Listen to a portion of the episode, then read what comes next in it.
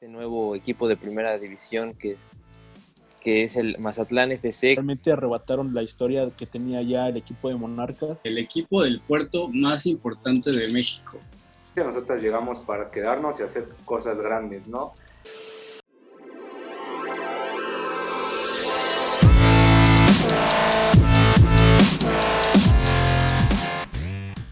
Hola, buenas tardes, esperemos que se encuentren bien. Aquí vamos a comenzar la segunda edición del podcast de Connect Sports con el tema del día, que en este caso es Mazatlán.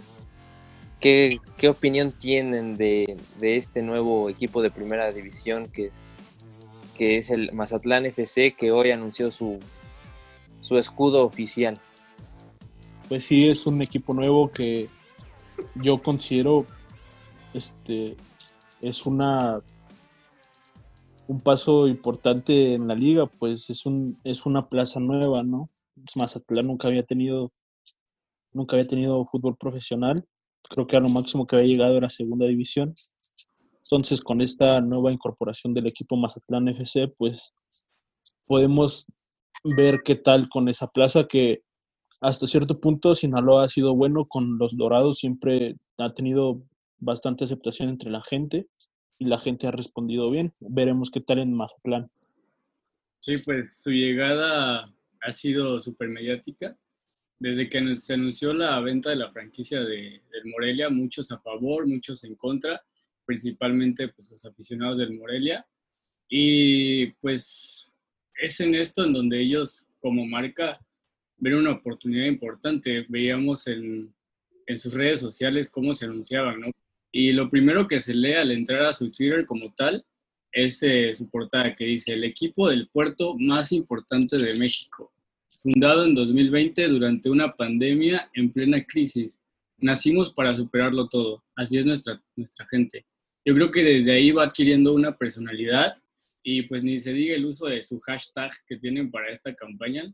No sé qué opinan ustedes de la, de la llegada de este equipo y de esa Pues forma lo hace como como retando a, al, vaya, a los que están en contra. Sí, personalmente yo lo vi un poco agresivo o, no sé, bueno, desde el punto como estrategia para generar aficionados, lo vi un poco, pues como agresivo porque, pues para empezar empezó su hashtag, usando su hashtag que es arrebatando. Y este, y pues sí, re realmente arrebataron la historia que tenía ya el equipo de Monarcas, se la arrebataron a su afición y la colocaron en una nueva, en una nueva plaza. Entonces sí, en verdad se, sí están arrebatando historia, tradición, equipo, este, deporte en una ciudad, etc.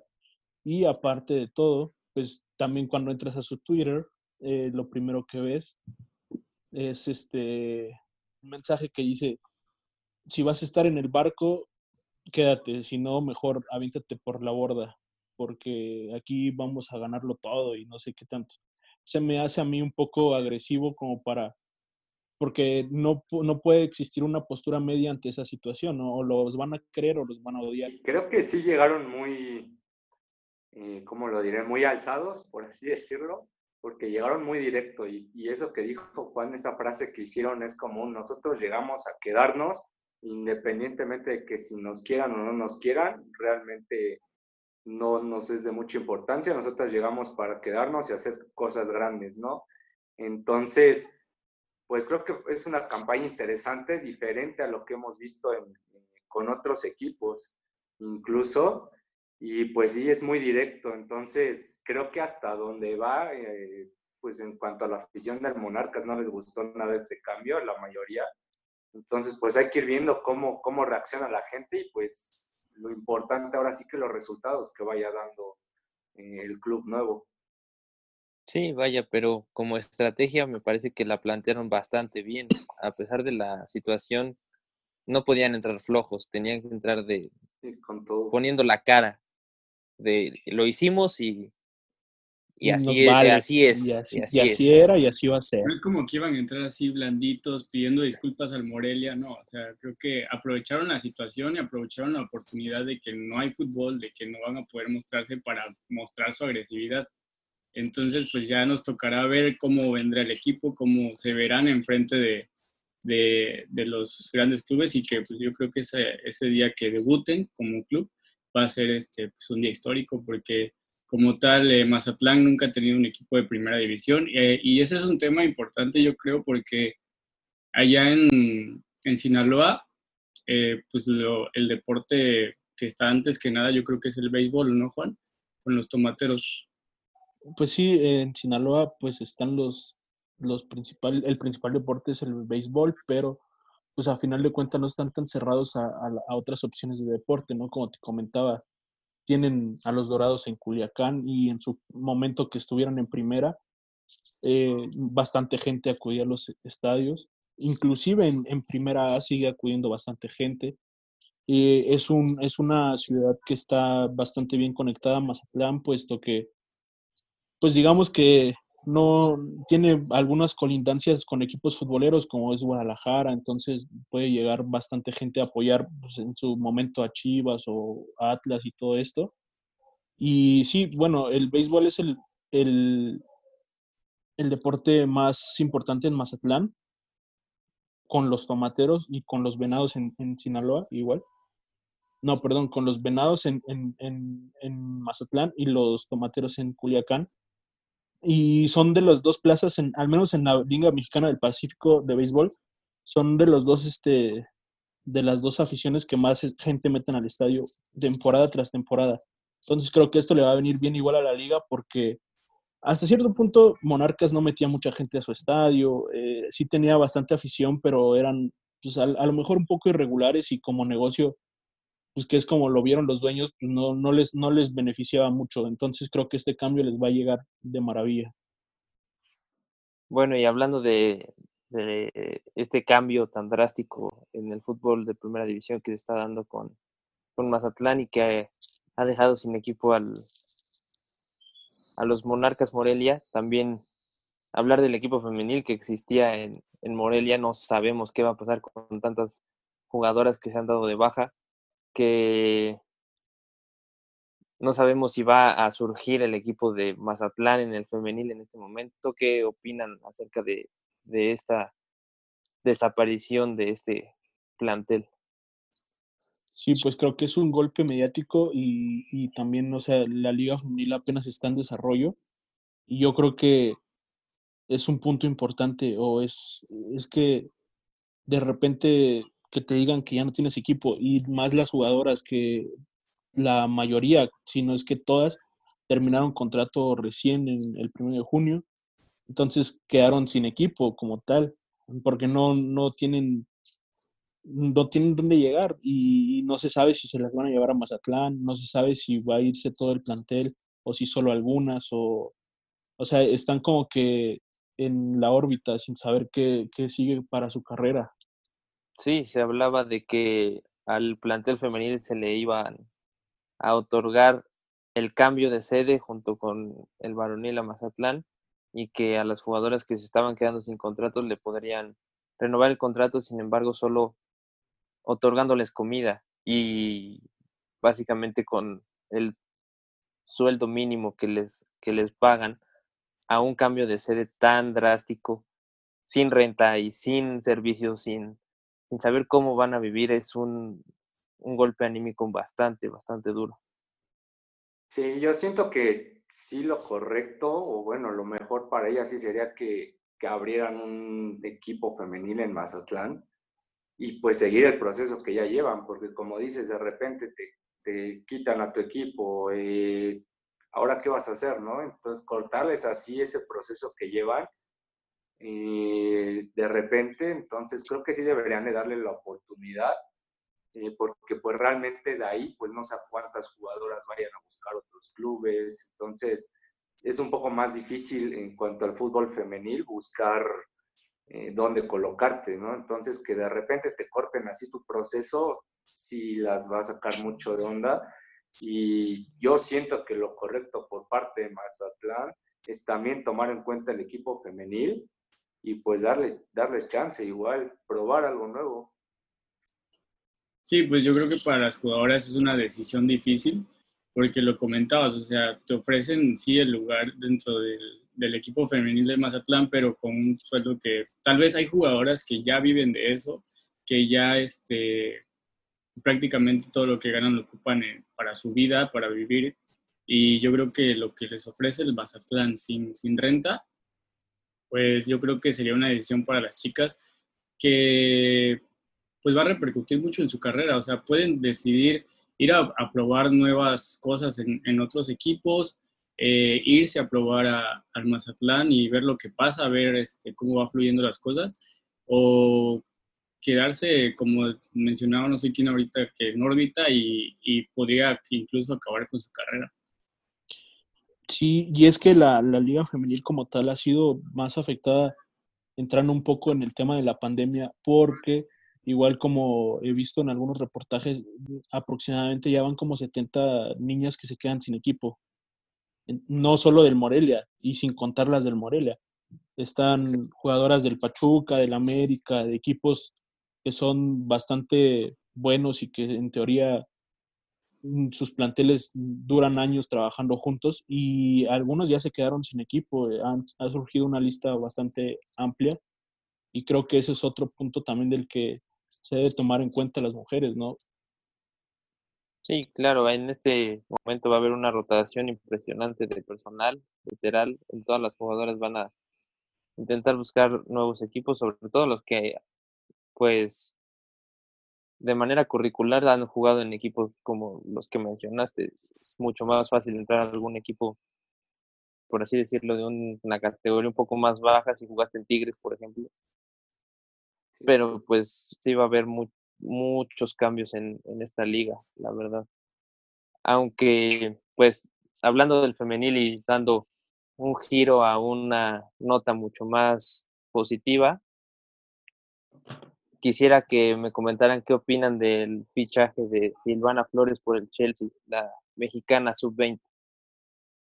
Pues, creo que es otro orgullo mexicano y es muy interesante porque hay que recalcar que es esa generación que ha empezado desde sub-15 y ha dado mucho de qué hablar, eh, empezando con ese, con ese mundial, y pues que su trabajo les ha rendido frutos. Y bueno, qué mejor que estaba jugando del Arsenal, irse a un equipo como Chelsea ahora, esta oportunidad que le están dando, creo que es muy interesante y, y bueno, qué, qué mal puedo decir, ¿no? Es, es es una muy buena oportunidad y pues es de destacar que esas jugadoras mexicanas que están demostrando que tienen un nivel competitivo para jugar en Europa, pues, pues está, está muy padre, creo, en general. Sí, yo creo que está cumpliendo el sueño de, de, todo futbolista o de toda persona que aspira a ser eh, futbolista, llámese hombre, llámese mujer, ella está jugando en Europa y pues qué mejor que irse a un club grande como es el Chelsea. Sí, la verdad es que es un orgullo poder ver que dio un salto enorme, de aparte, aparte de haber sido parte del subcampeonato sub-17, como, como ya mencionaron, en un proceso desde sub-15 que es muy difícil ver procesos de, esta índole en el fútbol mexicano, ver a esta generación que está llevando un proceso increíble, que se ve que han madurado, mejorado tanto futbolísticamente como profesionalmente, como personas, y que, que, dieran, que diera ya por fin una mexicana de, de tan corta edad un salto tan grande de, de llegar a un equipo campeón de Champions League femenil es, increíble y ojalá que lleguen muchos, muchos éxitos para ella y para toda la, la generación del, de este fútbol femenil mexicano. Claro, y esperemos que ella sea la punta de lanza y empiece a abrir el mercado en Europa un poco más y que dé buenos resultados el, que ella esté jugando en, en, el Chelsea para que volteen a ver el mercado mexicano y se sigan llevando a muy buenas jugadoras que tenemos aquí. Y eso pues, contribuirá 100% a, a la selección y a tener un buen equipo o un equipo bastante competitivo a nivel selección. Bueno, y ya que estamos dentro del mundo europeo, ¿qué, ¿qué, podemos decir? Que ya esta semana regresan las mejores ligas del mundo. El, en tres días ya es el regreso oficial de la liga, el 11. el día 11, y el día 17 es el primer partido de Premier League. Entonces, quisiera saber qué, qué esperan de este regreso de este par de ligas. Pues considero que la Liga de España va a regresar bastante bien. Eh, han trabajado bastante en su regreso y al menos el partido que se espera el 11 de junio, que es el primer partido que se va a jugar después del parón de la pandemia, va a ser Sevilla contra Betis y es un clásico que pues, se espera bastantes cosas, aunque va a ser un poco diferente pues, sin la gente, ¿no? Obviamente, pero en cuanto a, a, nivel de, del juego, creo que va a ser bastante agradable verlo. Pues sí, la tecnología durante la pandemia ha evolucionado drásticamente. Eh, se han visto, pues desde que empezó, espectáculos virtuales. Eh, incluso la Liga Santander eh, lanzó como para recaudar este, fondos un concierto virtual con grandes artistas. Se han visto la Champlay, se ha visto la I-Liga, el Gran Premio Virtual de, de Fórmula 1 y pues ahora se va a implementar esa misma tecnología ahora en los partidos. Lamentablemente no se van a, a ver con público porque pues tienen que tomar medidas de, de, prevención sanitaria para pues que se pueda llevar a cabo bien el, el evento sin, sin dañar la salud ni de los futbolistas ni de los ciudadanos españoles. Entonces, lo que comentaba Javier Tebas es que van a utilizar la tecnología que se ve en, en FIFA, en la mano de EA Sports y, y, la liga eh, con un modo pues poco común, pero que va a ser algo impresionante, algo nuevo y a ver cómo funciona. Esto consta de, de un partido en el que se va a poder escuchar y ver a los aficionados al entrar al equipo como si fuera un partido de, de FIFA. O sea, tú vas a escuchar los, los aficionados gritar al, al, equipo, al momento de la falta cómo se alteran, al momento del gol cómo gritan todos, hicieron una prueba de un partido a puerta cerrada para que se viera más o menos cómo sería esto y pues quedaría más o menos así. Este es un partido bonito en jornada de martes, un partido que se debió jugar eh, hace tres semanas de la vigésimo cuarta fecha de esta Liga Santander. Arrancó ya el encuentro. Oyarzábal, gol, gol, gol, gol, gol.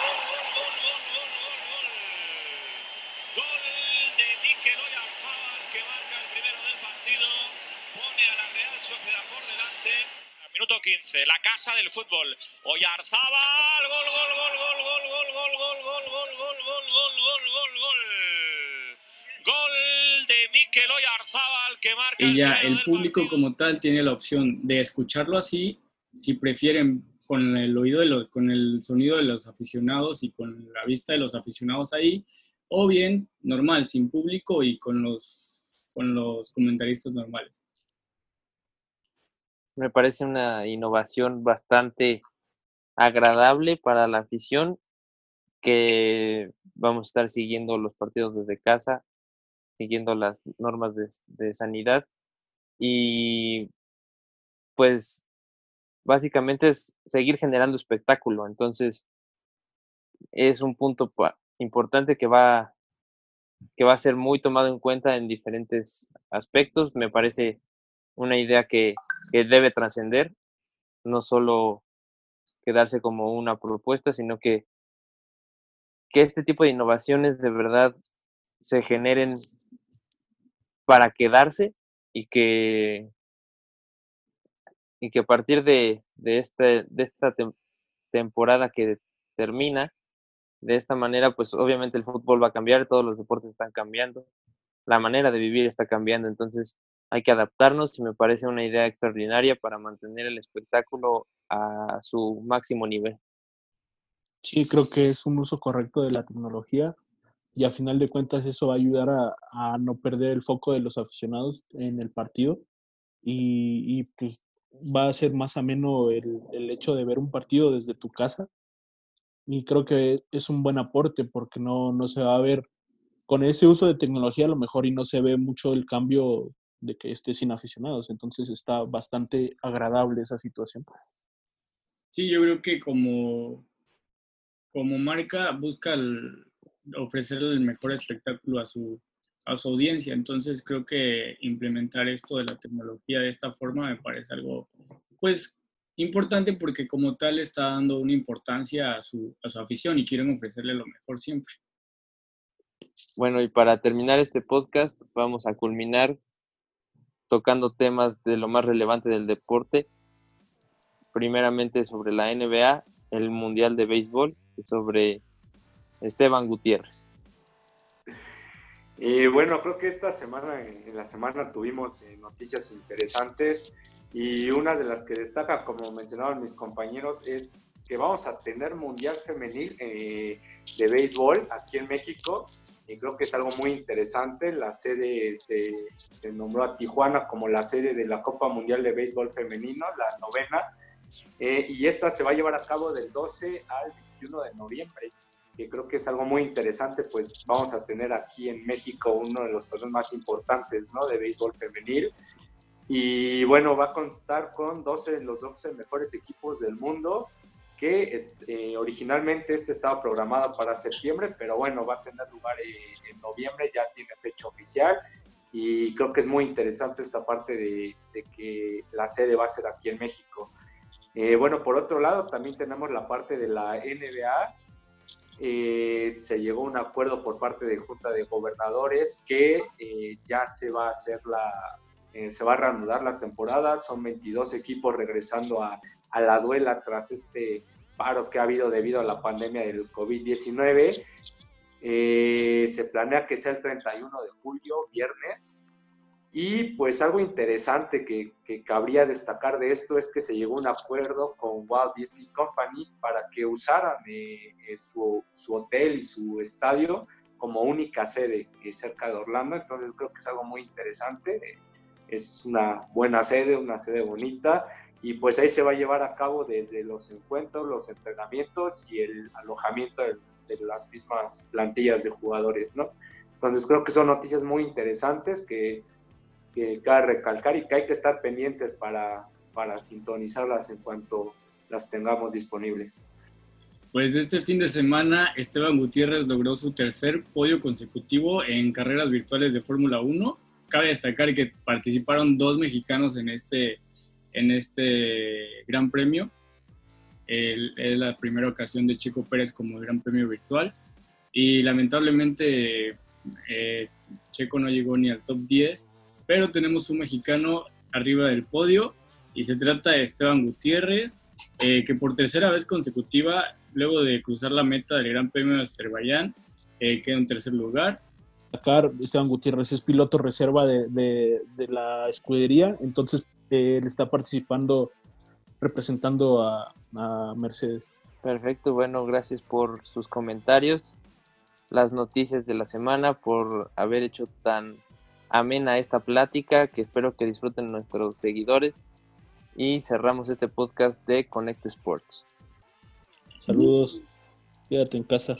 Eh, y bueno amigos, eh, también quiero comentarles que nos sigan siguiendo en nuestras redes sociales, que estén eh, al pendiente del contenido que va saliendo, como son los podcasts, eh, este nuevo formato que estamos eh, sacando de el resumen de las noticias de la semana a través de YouTube igual.